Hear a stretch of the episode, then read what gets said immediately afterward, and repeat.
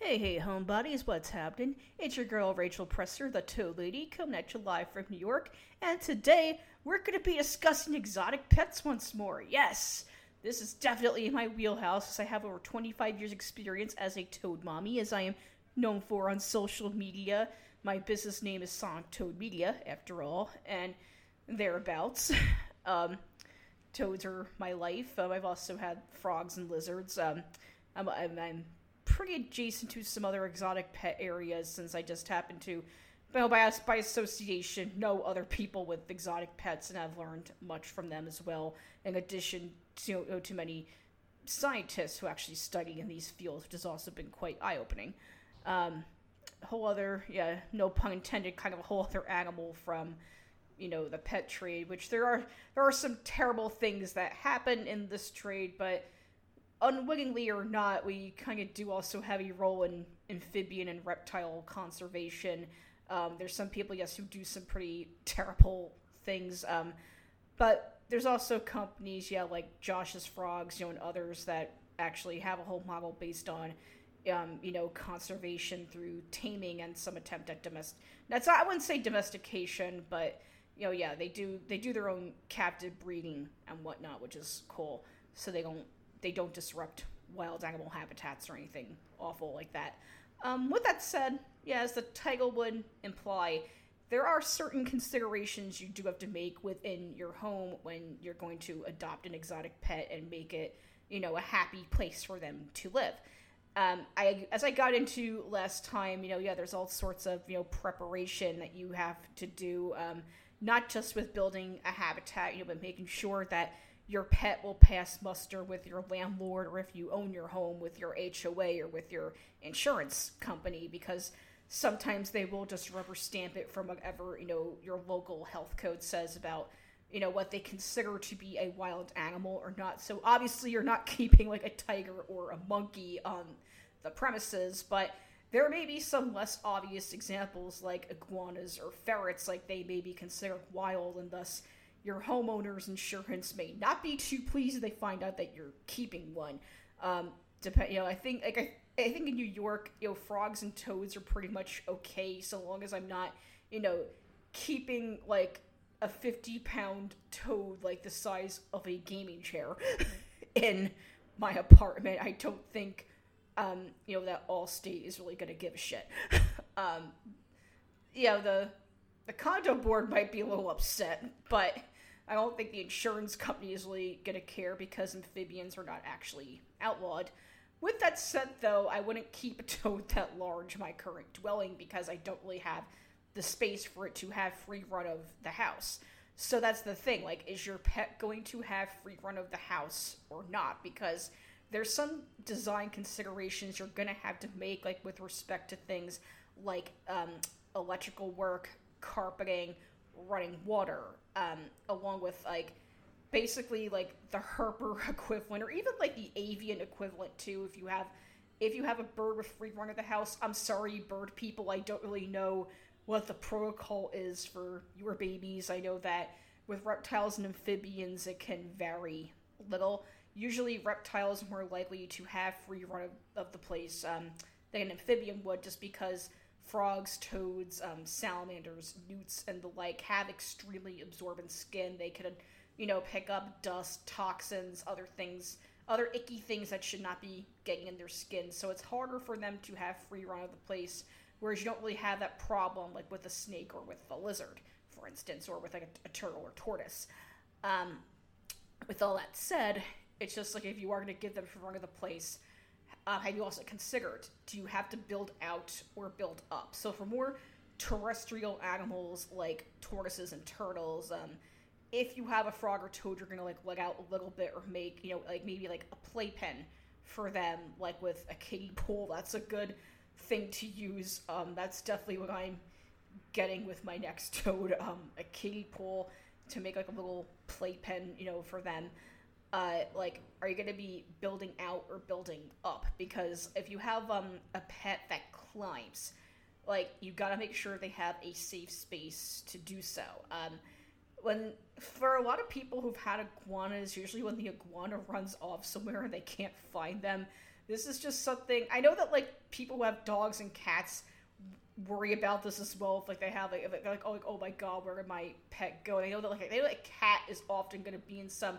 devious place like inside the washing machine or maybe like inside the linen closet in the bathroom area or under your bed. Um, we have the same problem too with our babies. They sometimes disappear to places that make us a little worried. And um, I know for iguanas, they do tend to climb, and if they have like yeah, like a tank or some other biosphere, they may or may not be getting adequate space to climb, and so that makes curtains and curtain rods a very popular space to find your iguana. And so, um, one thing I would suggest just from knowing a lot of people who've taken care of iguanas, from having to babysit iguanas myself, um, canvas curtains are the way to go. You're gonna have to say goodbye if you had like nicer curtains or, or that more like gossamery type.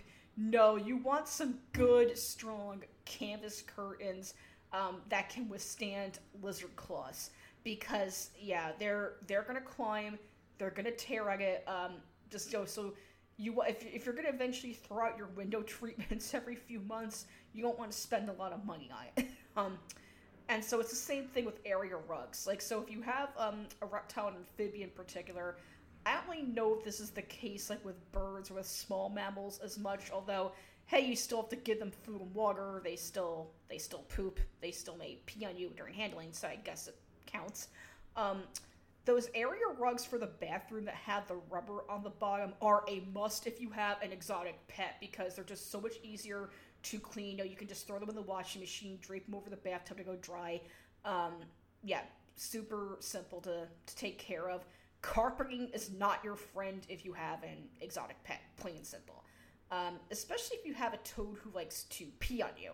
Um, toad piss is something that is very difficult to clean from carpet. That is something I can speak from from 25 years experience. Um, yeah, carpeting is not your friend when you've got a toad that pees a lot. Um, so whether you've got carpeting, flooring, area rug, um, you don't if you just don't want to clean it, um, you know, frequently. As I, and if you have like you know a pet that does get a little too excited and pees a lot, um, especially when toads get scared, or if they don't want to go take the bit, take a bath, or if like you know, I got, I never had to give Yael her medicine. She did not like that. She would pee on me, and yeah, puppy pads are a good thing to keep around. You want that around for when your toad just gets, you know, a little too angry or excited and pees everywhere. Um, they're not just for canine puppies. They're for they're for toads that think they're dogs. Um, or you know, if you've seen the lovely videos I've embedded, dinosaur puppies. Um, Oh my god, the dinosaur puppy is the greatest thing ever happened to the internet. I'm a toad lady through and through. But the dinosaur puppy, you know, I've always had a special place in my heart for lizards. And that lizard makes me want one so bad. oh my god. Greatest thing that ever happened to the internet. The dinosaur puppy. Uh, yeah, so if you're gonna get, yeah, um, a frog, toad, dinosaur puppy, um, a turtle, a tortoise, puppy pads are definitely something good to have around. Um, even if like you're just gonna put one out so they can, you know, get out of the tank and crawl for a bit. Um, yeah, it's like that way, you know, any liquids that get in there will get absorbed by the pad and far less so by carpet, tile, whatever is underneath it. And yeah, like they're pretty inexpensive and easy to replace. Um, lastly, though, an important thing you want to consider, um, especially if you have to make a biosphere of sorts, this is less crucial um, for small animals, birds, um, and amphibians. Um, is more this is more a problem if you have a reptile, um, or even like a turtle or tortoise, because like I know like they need running water. some of the I think some species need special lighting and or heating rigs. Um, in addition to those like being like you really need space for them for one so it's really really hard keeping these pets in small living in, living in spaces like the one i inhabit um, is in addition to the space they require it's also you really should check when before like, before you even like sign those adoption papers or make arrangements with like the breeder or reptile dealer or the person you're going to be doing the adoption or rescue from before you even do any of that, before you even think about buying a habitat. go through the wiring in the room you plan to use. Um, go through the wiring, go through all the available electrical outlets and note their location, note their location proximal to the circuit breaker. Um, it's just because these pets can use a shitload of electricity, and the last thing you want to do is run a fire hazard risk by having, you know, a ton of octopus plugs related to your pet's habitat, um, you know, potentially catch fire or have or or basically like tear down your circuit breaker if you, God forbid, use a hair dryer or a stand mixer or something. So, um, especially if you have an older home with much older and or more finicky wiring, um, you want peace of mind. Get an electrician in there to come check things out tell them what you're doing and being like, yo, hey, look, I want to build this really elaborate, you know, setup, you know, for my pet monitor, or my pet iguana, and I just want to make sure that like, oh, I need to plug in like X number of devices, you know, that run, you know, it'll show them like, you know, the product specs if you don't really know what you're doing with electricity. Like, I don't. I used to be in a band with a guy who was an electrician, and I would ask like, you know, just like some layman questions here and there, but like yeah, not my wheelhouse. You want to talk to someone where that is their wheelhouse and be like, hey, you know, this is what I want to build. Um, do you think my home is going to be safe for doing this? And then getting it, yeah, then get anything fixed that they recommend fixing because even if like, yeah, even if like you're actually not going to build a, such an elaborate setup, maybe even like not adopt this particular type of pet, you still want to prevent a fire from breaking out regardless or anything else electrical related. And by the way, that is not something you want to do a DIY job with unless you, you know, unless you want to have a really interesting story to tell about how you got sent to the hospital that way. So yeah, um, there's just certain considerations you gotta make when you're gonna let an exotic pet into your home. You know, you, gotta take care of them just like you would any dog, cat, or mini human. Um, and get plenty of puppy pads. They're not just for canines.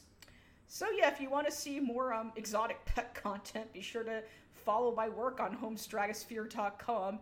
Be sure to check out um, Home Stratosphere on Twitter at Home Stratos, and I will catch you again next time.